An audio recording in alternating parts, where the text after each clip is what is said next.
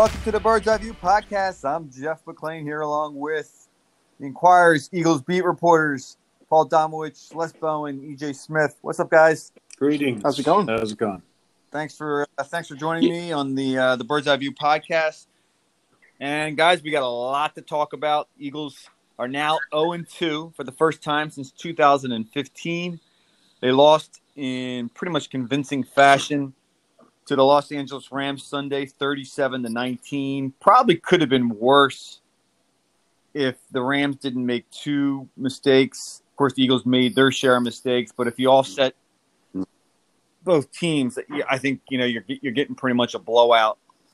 The Eagles defense just was not prepared or ready or ready to execute against a really good Rams game plan that utilized basically their core tenets of your play action, misdirection, disguise, tight formations. They really preyed on the middle of that defense at linebacker, at Yeah. safety, really took advantage of the personnel issues at linebacker with Nate Gerry and at safety with Rodney McLeod and Jalen Mills. In my estimation, Nickel Roby Coleman did not have a good game. Um, so let's start there. What um, you know, what can this defense do moving forward to correct the issues? I mean, you're not, you can't really go out and get a lot of new faces here. You just kind of go. You, you mostly have to go with what you have. And let's start with linebacker. You have Nate Gerry and you have T.J. Edwards and Duke Riley kind of flanking him. Well, Nate's really not the middle and the base. He's he's more the outside guy. TJ TJ Edwards is more the more the Mike in base. But the problem is these guys have a lot of trouble covering, and you know we're seeing you know fans have long wanted the Eagles to get better linebackers. I've kind of understood where the Eagles are coming from. If you're going to go weak at one spot in this defense, it's linebacker, and especially now when you really only need two. Uh, with so much nickel, and then even with dime, but if Nate Gerry's your number one guy, you're in trouble. Yeah. Who wants to take that? Well, you need to be functional at linebacker, I think, even in this defense, and they certainly weren't Sunday. And the whole Nate Gerry thing is something we've discussed before. It's it's really interesting to me. I think I've done I've said this before, but it reminds me of Mark Simoneau many years ago, who was a guy that Jim Johnson really loved and thought could uh, could replace Jeremiah Trotter. And he loved it because he was supposed to be so smart and so you know so instinctive and all this, and he never made any plays uh, because he was small and not really that fast. He was mostly a special teams guy who got thrown into a starting role, and that seems like Nate Gerry to a T to me. I I don't understand why the coaches think he's so wonderful. I he doesn't recognize that that long touchdown pass that he gave up, the the 28 yarder or whatever it was, basically was because he didn't recognize what was happening and and get on the guy as he came out of the backfield. The, the, uh, I I just can't. I don't get it. Uh, I, I and I think there, Jeff, you certainly brought up today in, in in your piece about Malcolm Jenkins and the deficiencies they have uh, in lining guys upright and, and in recognizing what's happening uh, without Malcolm on the Yeah, field. I mean, I don't know what my- you do about that. I yeah, really real quick, don't. my point in that, and obviously uh, people have kind of been chiming in on it and said, "Oh, you know, Malcolm got beat a lot on, on Monday night," and you know, Malcolm didn't have a great game, and, and I will counter that by saying, Yeah. "Wall, Darren Waller is going to beat most safety in the safeties in this league." You know, but but Malcolm had certainly lost a step, and, and covering covering fast tight ends wasn't going to be his thing here in Philadelphia. My point was more that they didn't do a good enough job in replacing Malcolm. I mean, Malcolm was Yeah. basically quote unquote the Mike linebacker out there. He was the one getting everyone lined up. He was the one telling everyone what to do, you know. And it wasn't just the fact that you didn't do enough at safety to replace him. You didn't you didn't do enough at linebacker to replace him. If you had had somebody in that middle spot who could, or at least you know the guy playing in all three downs who's making the calls that could really recognize stuff and get guys lined up and, and say, hey, you know what, this this look is new, or I know this look, they're going to do this or that or the other thing. Uh, then it would have helped the team. Look, the Eagles had bad games, bad defensive outings when when Malcolm was was with the team, but I, I felt like yesterday, I mean, excuse me, Sunday, when they did get fooled, it wasn't just that they got like fooled a little bit. They got it was like there were guys that were running completely in the wrong directions for they weren't even Yeah. realizing where the ball was half the time. And I, I kind of went, went Yeah. on Twitter and started pointing that out. And it was, I did three plays. There were more than that. And because it, wasn't just Nick, Nick Gerry. I mean, we're picking on him. But on that 20 yard touchdown, for example, three players went to cover Robert Woods on the jet motion fake. Uh, Yeah. Rodney McLeod came down from center from center field from the post to, to, to cover that play. So he left the the middle vacant. So Gerry had no help over top. Uh, there were two other plays where like it wasn't just him that was biting on those. It was a complete, complete, total breakdown on the defensive side of the ball, which brings me to Jim Schwartz. Damo, he's your he's your boy. I mean, I, I I like Schwartz. I think he's a really good defensive coordinator, but this might have been his worst game ever with the Eagles. He's my boy. Uh, I'm kidding. No. Uh, I mean, the, the the Rams play action just made them look silly uh, Sunday. I mean, they were completely. I mean, it took them completely off balance. But it's but it's nothing they haven't seen from the Rams before with McVay. It's nothing they shouldn't have been ready for. You know, and that's what you you get getting back to the Jenkins point. I mean, Malcolm's strength was not so much making plays; it was keep making sure everybody was where they're supposed to be and and allowing them to make the plays. And yesterday you saw a lot of people out of gap, or Sunday you saw a lot of people out of gaps, uh, or or misreading, like you mentioned, the people that were, were like Gerry that were, were had their head in the backfield too long, and, and while the tight ends blowing past them. I mean, things like that that that, that Malcolm seemed to have a way of of kind of. Uh, reducing. I mean, you go back to that game where he just went to Jim one. Remember that? I forget what game it was, but he told him, "Hey, Yeah. we got to go back. We got to keep this simple. You know, we got too many things going on here, and, and we're there's too many people out there confused. Just go back to basics." And they they did Yeah. the second half of whatever game it was, and and turn things around. So I mean, you know, Schwartz needs to get control this right now. The, the, you know, the good news for him is, you know, they're playing they're playing the Bengals this week. They have their own challenges with some of their receivers and stuff, but uh, you know, the defense. I mean, what I think the defense needs to do, I mean, they need to get better play than they've gotten out of their defensive line, uh, especially their tackles. And then Nate Gerry's not as big a problem. Uh, but Yeah. Sunday, they're, Yeah. they're, you know, I mean, Fletcher Cox was was nowhere to be seen. Uh, Hargrave got pushed out of the hole on that forty yard run. You know, things that you know. There's a reason you're paying these guys so much money, uh, and they need to produce. Well, yeah, that was something that I, I was sort of reminding myself when I was watching the game back is sometimes when you watch the Eagles defense, it's like, you know, it's obvious that the secondary is missing coverages and the linebackers, you know, are getting caught up in the play action. But I think the Eagles defense was built with, you know, the defensive line at the forefront for a reason. And when those guys aren't producing, sometimes it's easy to forget that that's the case and that they're the ones who are supposed to Yeah. kind of make up for some of the deficiencies elsewhere. Well, the ball. I mean, the ball. The ball was coming out quick, and you know that's how yeah. you offset an aggressive front four, and that's the template to beat this Yeah. team.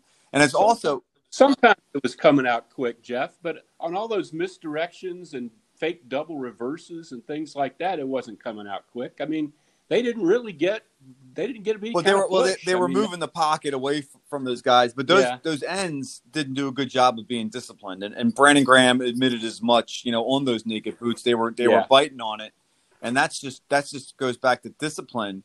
But you know, like the the one guy who's played well the two weeks is the guy they added in the offseason, Darius Slay, in my in, in my opinion. But yeah, again, you can scheme up an offense where you don't have to to go, and, that, Right. and that's what they're they're going to just attack attack the middle of. They must have had. I wrote this. They must have circled Nate Gerry with a giant, fat old red marker and said, "We're just going to pick on this guy all game." And just to get back to the safety position, you know, I'm I'm not trying to take a nod at Rodney, Rodney McLeod. I think McLeod's a smart guy. I think he I think he knows understands the defense and he can recognize what offenses are doing. I don't I don't think he's uh, at quite at Malcolm's level, uh, and, and he's an okay safety. But the Jalen Mills thing, and I, and I don't want to kill Mills either, because but you, this falls back to personnel. You thought, okay, let's just go really cheap at safety. We can pay Jalen whatever we get to pay him. we think that he can make this move from cornerback to safety. And, you know, they did this in the middle of the pandemic and they probably didn't envision the offseason being canceled. But to me, Jalen looks lost out there. I don't know. What do you guys think? Yeah, I just hope. Uh, I think he's a smart guy, and I think he can probably Yeah. better. But it, You're asking a right. lot of I them. mean, it- they are, and he kept talking. He's a he can kind of lull you into thinking that he's going to because he he's a very good. He can he, he's a persuasive speaker. He's been telling us that he knows the defense inside and out, and he had played sort of a safety in some situations. But that's not the same thing, and we're seeing that very acutely right now. It it in in retrospect, asking him to step into Ma- what Malcolm Jenkins did is is a huge ask of a guy like that. And I think when they made the original plan, they had Will Parks in their back pocket if this didn't go well. And now Will Parks is out for God knows how long. Uh, you know, and they don't really have any alternative other than to hope Jalen figures it out. But uh, you know, this was not a promising uh, outing in that regard. You know, something we didn't uh, dwell on too much after the game was uh, there were a couple of penalties by the defensive line that killed them on Sunday. Uh, one early on, on, I think it was Higbee's second touchdown pass. Before that, Mills made a nice play on a, on a wide receiver screen to Robert Woods, uh, put him in a third Yes. and five situation, and then Barnett lines up off sides, and they had, and and gives him right. a first down. And you know, Yeah. four plays later, Higbee, uh, you know, bulls through uh, Roby Coleman for a touchdown after catching the ball. And the other one was right bef- right after that uh, forty-yard run, uh, and before Gerry got got beat by Higbee uh, on the twenty-eight-yarder, the encroachment on Malik Jackson. They had a second and eight, which then became a second and third, a second and three, which you know I, Gerry doesn't peek in the backfield on a second and eight. He, he's not as obsessed with the run and the play action if it's second and eight, and that just goes to show you how easily situations can be changed and and and and, and behavior on a play can change depending on down and distance.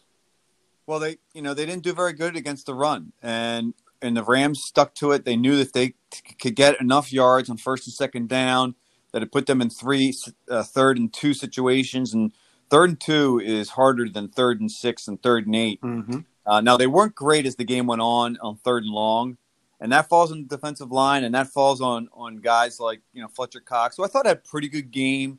Um, Brandon Graham, aside, you know he was kind of undisciplined on the edges, but I, I'm focused more on Derek Barnett and you know Jav- Javon Hargrave was the big signing. I know those both guys, both those guys are coming off injury, but they have to deliver. I mean, there there has to be more out of the D line, and uh, you know you'd think with a rookie quarterback, maybe Schwartz has some some sort of game plan schemed up where you, you blitz a little more. Obviously, we'll talk about the Bengals game in a few days, but um, you know, EJ, I don't know what what you think about Derek Barnett. I mean, I, I just I'm waiting for this kid to deliver. The Eagles are have been bullish on his potential, and I wonder if it's ever going to come.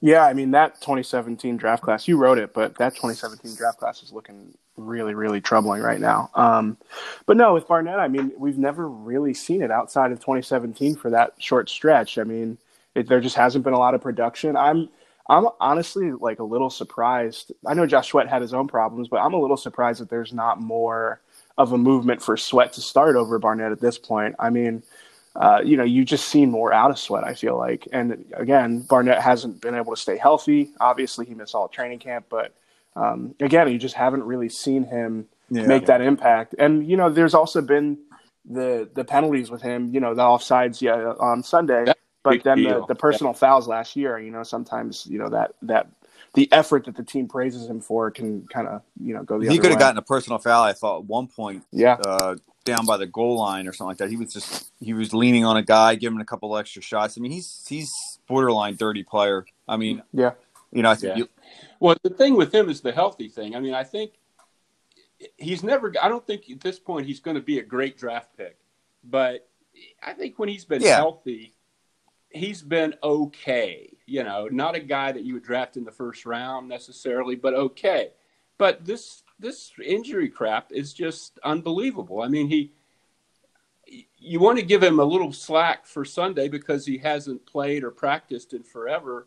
But how many times is this? You know, I mean, at some point, uh, you have to question whether the guy can hold up uh, to be an NFL defensive end. Uh, it, it's it's trouble. It really, and that's one of the key things about this loss. I think is the Eagles had all these guys that they didn't use in training camp, and and Miles Sanders said that he, you know, could have played in Week One, but they wanted to be careful.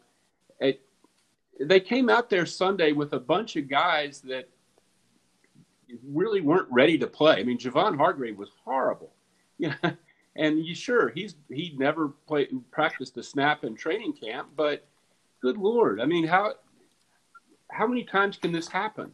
It's just other teams seem to be able to overcome these things more easily than the well, Eagles do.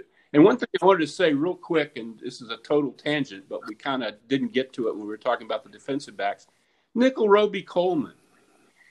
This was the guy who was telling us all about how he was telling the other guys, you know, how to, you know, what the Rams will do if you see this, it's going to be this. And he looked like he was lost out there Sunday. He he had no idea what was going on. He might have been their worst guy in the secondary. He was, yeah. And Cre'Von LeBlanc got three snaps. I, I I don't know about that signing, and you know, I thought the guy embarrassed himself against his former. Yeah, team. I mean, Cooper Kupp is probably one of the better slots in the league, but there was one play where it was another naked boot, and Jared Goff was rolling to his right, and I, I think it was Tyler Higbee kind of released, and like Nickell Robey-Coleman just let him go, and then like meanwhile yeah. Brandon Graham was pursuing Goff, but Nichols uh, started Nickel, I'm sorry, started to do it as well. I'm like, what are you doing? Cover the guy that's that's going out for for the pass. Right. I, I just I, I what yeah. it, I, I, just it was a mind boggling how poorly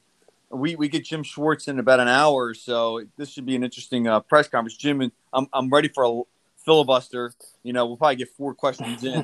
He'll go on about some sort of ba- you know with a bunch of baseball analogies to kind of uh, yeah. lull, lull us all to sleep. Um, let let's. Uh, I just want to jump back a little bit because you made a really good point about Hargrave, and this is a guy that's playing in a new scheme, and you know we've been look. He's he's a pass rusher. He's not as much a run guy as, you would think since since he played sort of like that that interior spot with the, with on the Steelers scheme, but you know this is a, the guy that's going to probably need a little time to, to get used to the scheme. And I'm not trying to make excuses for the Eagles but it does lead me to Doug Pederson's press conference yesterday, and I want to talk about that. And Doug yeah. has kind of been dropping these these hints here along the way that you know, oh, not having the preseason and the training camp and this yeah. and that and the other thing has, has affected the team. And you know, less luckily you called him out on his bullshit, and, but he doubled down. I, I couldn't believe it, and you know, it's just so blatantly obvious that this is not an excuse. All 31 teams had the same obstacles to encounter. And in fact, if, if, if there was any team, especially in the NFC East, that should have had an advantage, it's the Eagles who really weren't changing yeah. that much. They did some stuff in the offseason, but every team does stuff in the offseason. Every team turns over some of its roster. Every team makes a few right. coaching changes, which is what the Eagles did. What is yeah. Doug doing? I yeah, I think he didn't hold a very effective training camp, and I think he's realizing that now. Buried in there was a little nugget about how he's reworking practice to give more work to Carson and the receivers so that they can sync up better. And to me, that's emblematic. Doug's training camps. You saw what happened last year uh, when when the when the starters didn't play in the preseason and how that went. Uh, and I I don't know. I, I think he's not really getting his team ready the way other coaches are getting their teams ready for these well, situations. The, the, dilemma he had, you go back to draft night when he said, you know, we're going to have to rely on veterans this year because uh, because of, you know there's probably going to be no spring work and we don't know what's going to happen and blah blah blah and then they get to training camp and and he gave his rookies especially the receivers more snaps than you're ever going to see r- rookies in a in a training camp get because they suddenly decided they wanted to play them this year. Uh, and Yeah. you know, and and as I, I think we found out in week one, Hightower is not ready. Uh, you know, Right. Sunday they ended up playing Re- Reagor and and DeSean Jackson almost exclusively. Um, even you know, even sat Greg Ward's. Yeah, I mean, I so I mean, I don't. They're, they're, they're, they they were faced with a dilemma in training camp that they had to they wanted to try to find out how good you know these new guys were and, and give them snaps, but at the same time it hurt them in their prep. It, it kind of offset the the advantage they might have had going to the starting line with a you know with a without a new coaching staff, without you know with with, with veteran players. if we could widen the lens too on this, Les, you brought up last year, and it kind of paid, it was kind of the same the year before that in terms of like Doug resting guys during training camp because of the injuries, all the injuries, and, and they had a slew of them again this year. You know, I wouldn't say a, a gross amount. Every team encounters them, but you know, the, the big picture issue here to me is all the changes on the medical staff and the issues that they've had in that regard and how that's affected the team. And I think that again played a role in how Doug handled training camp. And it's it's funny to me how you know all along they're downplaying these injuries to us behind the scenes, right? Because they don't want to create a panic. Mhm. It sounds like Donald Trump and coronavirus. And Yep. you know, it's like Carson when he when he pulled his groin. Oh well, he wouldn't normally been playing during this week. It's like the fourth week of preseason, et cetera. Yeah. Well, yeah, I'm sorry, but it, it was important that Carson didn't practice that week. You know, Yeah. right? Yeah. And Doug's telling us now, oh well, Carson needs to build up the chemistry with these receivers. Well, that week would have been really good. But the Eagles, meanwhile, are like, oh, there's no big deal. There's no big deal. And I wonder if it's still a big deal, if it's still something that's bothering Carson Right. or that you know it did affect him early in the season. And Or the or Miles Sanders fumbling on the third play because he hasn't, you know, done anything in weeks and weeks. And he's talking to us after the game about how he hasn't been, you know, this was his first week of practice and he could have played the week before. And, you know, I mean, that that's definitely a, a part of the and these are soft here. tissue injuries, which to me always kind of, you know, look, you have a torn ACL, a ruptured Achilles. For the most part, geez, there's nothing you can do about that. And soft tissue injuries, sometimes there's nothing you can do about that. But when you have a rash of them, and you've had a, a you know, history of them as the Eagles have had over the last several years, some of them at key spots, some of them for a significant length of time. They've already had a few of them in, in the early in the season here. Uh, you just wonder about what's what is the protocol, what's being done in terms of the Eagles medical team. And of course, we're never going to find well, out. no, I mean this is not the year to find out anything really with the locker room and all the access being closed. But uh, but Les, you mentioned Carson Wentz, and, and uh, I want to get all your guys' takes on what do you think his number one issue is right now. EJ, I'll start with you. Um, I would say just general decision making is the thing that sticks out when you watch it. It seems like um, you know he's I, obviously the accuracy is a part of it too, but it just seems like he's not seeing things the way that he used to be able to. And um, you know, I think what underscores a lot of it is he's not a willing runner anymore. He used to be, Yeah. but even Yeah. even last year you saw less of it. And you know, when you ask him about it, he sort of says that he's he's not fast enough to really go out and you know operate in space. But I mean, I think that that plays into it. He was not uh, when he was at his best. He was not a guy who was just going to sit back in the pocket and you know make quick decisions. He was you know extending plays and um, and you know taking off if he had to. So I think he's really struggling with that this year. I mean, the interceptions are obviously you know a, a big problem. Um, and you know, I I wrote in the newsletter yesterday. He's like literally the worst quarterback in the league by a lot of those metrics right now, If by and by a wide margin too. So, um, yeah, it'll be really interesting to see how he can respond to this because, I mean, this is like unprecedented. Yeah, I, one thing that really puzzles me, guys, is if you look at those two killer interceptions he's thrown. You know, Doug keeps talking. I wrote this today too. You probably saw it in my story if you if you read it. But uh, Doug keeps talking about him pressing and trying to carry the team on his shoulders. Both of those picks have come at times when the the offense is rolling, when they've scored a couple touchdowns and you know they're they're they've got a drive going for another score, and he makes a throw that's just way too risky.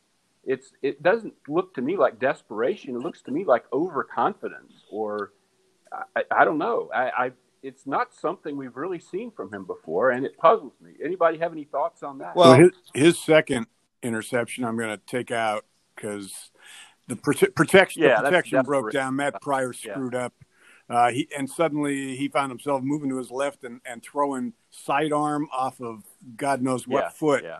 Uh, but the the other one is a throw he doesn't usually make in the past. It's it's into a tight window down near the end. In, it wasn't in the red zone, but it was as close as you're going to get. Uh, I mean, that pass just it seems like it's something that he wouldn't have done in the past. You know, EJ mentioned that he's not a willing runner anymore, and and I I agree, absolutely agree. I mean, not just taking off and running, but even moving, you know, extending plays outside the pocket. I mean, he just Right. I don't know why, uh, but he, he better start learning um, because he's not he's not gaining any confidence in his line in that in that pocket. uh, you know, look again. I think there's a bunch of things that you know. There, there isn't a uh, one just one thing. Uh, but if I go back to that interception that he threw, the, you know, obviously the most costly one, the JJ Arcega, Arthega, excuse me, Whiteside. I, we've seen him make tight window throws. Mean, it's not his thing downfield because Yeah. he's not the most accurate thrower in, in in the NFL. I want to ask him tomorrow because Doug has been really uh, really focusing on the decision. I want to ask him if he would have done it all over again, would he have done it with a better throw? And I say that because I've been always focused on Carson's mechanics, maybe more than most people. But you know, Doug, Doug asked it. Uh, I'm sorry, Doug said that no, it's not an issue right now. But I, I disagree. It is. And if you watch that Yeah. throw, he's way overstriding, and he I don't think he has enough zip on that throw, and it and it flutters. I don't know, so it flutters is probably not an accurate word, word, but it wasn't in there, and it was a, and it was a little late, and it that because the mechanics are off. I mean, I, you know, my son is pitching a lot, and he has a pitching coach. And it's just amazing when you hear all the stuff that goes into getting velocity on a throw, and, and you need torque. And he's overstriding, and he's not getting the proper torque on some of his throws, and they and that's when the passes tend to sail or they tend to flutter. And I think this is an issue with Carson, and I think it happens when he does press. And I do think that goes back to him trying, and we saw this last season. That was the big pr- part of the issues with him during that stretch in November is that Carson wants to be Superman. And when he let the game, when it was more of him running the offense late last year and just you know, rollouts, naked boots, like the, basically what we saw to some degree out of Jared Goff on Sunday. That's when the, the offense hums. And Carson has the athletic ability to be an elite quarterback, but I think sometimes he thinks he's better than he is, and and I Yeah. and I think that hurts that hurts him. Um, and I think that's that's what's that's that's the struggle that they're having internally with with Carson and you're starting to see a little bit of that with the what Doug. I thought Doug was a little criti- more critical than I thought he would have been of Carson Yeah. when when we The word unacceptable is one that I haven't heard before. Yeah, he really harped on on the decision making there because it was a backside throw. We've seen him make that throw before. I just don't know if Carson right now has the ability to make that throw, and I do feel like some of it is he's pressing because again the receiver issue is not particularly great. Um, but look, they should be able to win with Zach Ertz, Dallas Goedert, and Miles Sanders. I mean, and the offensive line was not the problem, right? Right. Well, I they agree. minimize Yeah. that problem by, uh, you know, uh, short, quick throws. I mean, uh, he had six pla- passes the entire game that were longer than 11 yards. Uh, Well, And there were only a couple blitzes as far yeah, as I could see. uh, I mean, so that that that helped, uh, and and his accuracy still was horrible, uh, which is kind of disturbing.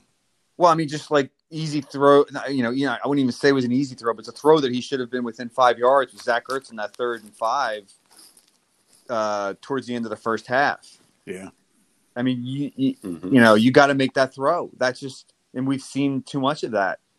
And you know, I, I think with Carson, he's hard headed, and he wants the offense to be this dynamic big play offense, or you know, to to you know, take advantage of his skills, which he has. But I guess you guys touched on this.